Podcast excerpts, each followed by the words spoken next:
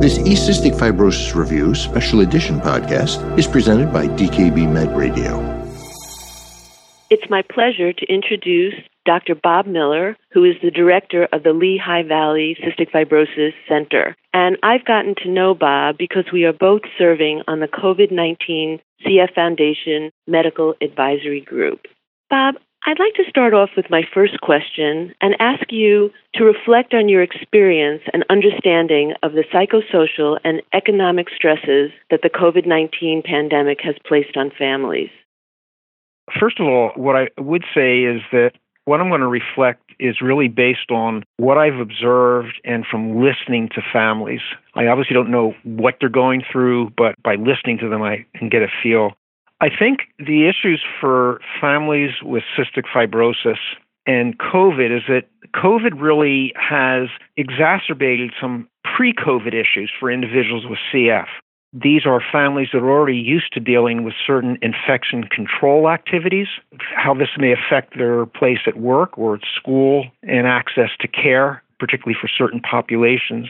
Now you add COVID to that, and it just makes things even harder plus also seeing families now that are confronted with problems that they never expected to encounter, such as loss of income from job loss, which then leads to food insecurity. We're seeing families experiencing that, inability to pay rent or mortgage, families having to really think about school attendance and the isolation of support from friends and relatives because of these restrictions. So it's a double effect. And I think that clearly the mental health cost of this epidemic, obviously on everyone, but you know, particularly for people that are facing these issues, becomes very, very significant. And I think that it's a job as a provider to understand and acknowledge that because that's going to affect one's physical health too. There's uh, that expression without mental health, there's no health at all. Right. Thank you for those incredible insights. And it would be really useful now if you could share the tools that you have used to help sure. families and patients cope. I think the first thing I would say to the healthcare providers and the members of the CF Center team is to be self aware of the effect of this epidemic on ourselves because we are coming to try to help families in the midst of an epidemic that is affecting our families. I think that we feel a sense of powerlessness in many ways in this situation. There's some confusion, there's uncertainty, and I think many people, my colleagues, experience anger. And I think it's important to be aware of these effects and the effect on the team because we want to come in helping families and understanding just ourselves, but then being able to help them and listen to them. So I would say that's actually the first step. I think the second thing that we've been doing is really listen. We should always be listening anyway.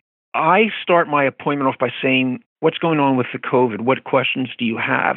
And often people sometimes say, we really don't have any, or they're so overwhelmed they don't even know what to ask, or they may be embarrassed to bring up some issues. So I specifically go over several points. One is I talk about access to reliable resources of information because it is so confusing. Uh, I think the CF Foundation has a great website. I stress on people to go to non commercial websites, the American Academy of Pediatrics, their own hospital website, State Department of Health may be useful. But to understand that, because as you well know, if you start listening to news outlets, et cetera, it just gets more confusing.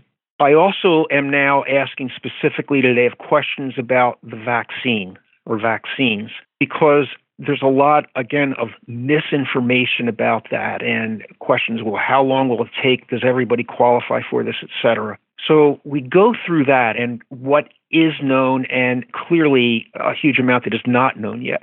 I then talk about specific stress questions food shelter medications.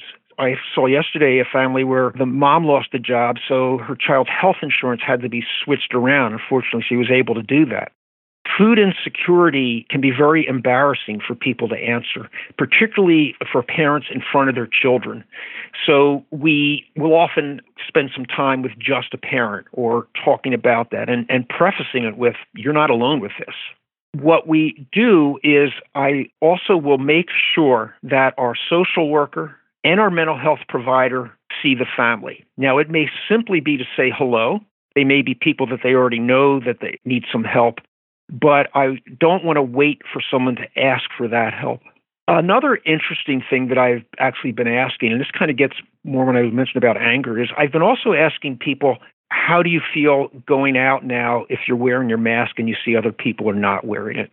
What is that stirring within you? And a young adult I saw the other day said, Look, my right to breathe takes precedence over this person's right to say, I, I don't have to wear this. And I'm not making a political statement here, but I, I think the point is that this is another stress for these families. They are trying to protect themselves, and at times, depending on a community, it may be hard. Bob, I really want to thank you for all of your insights. I really, really appreciated them. For E-Cystic Fibrosis Review, this is Lisa Saiman, and thank you again, Dr. Robert Miller.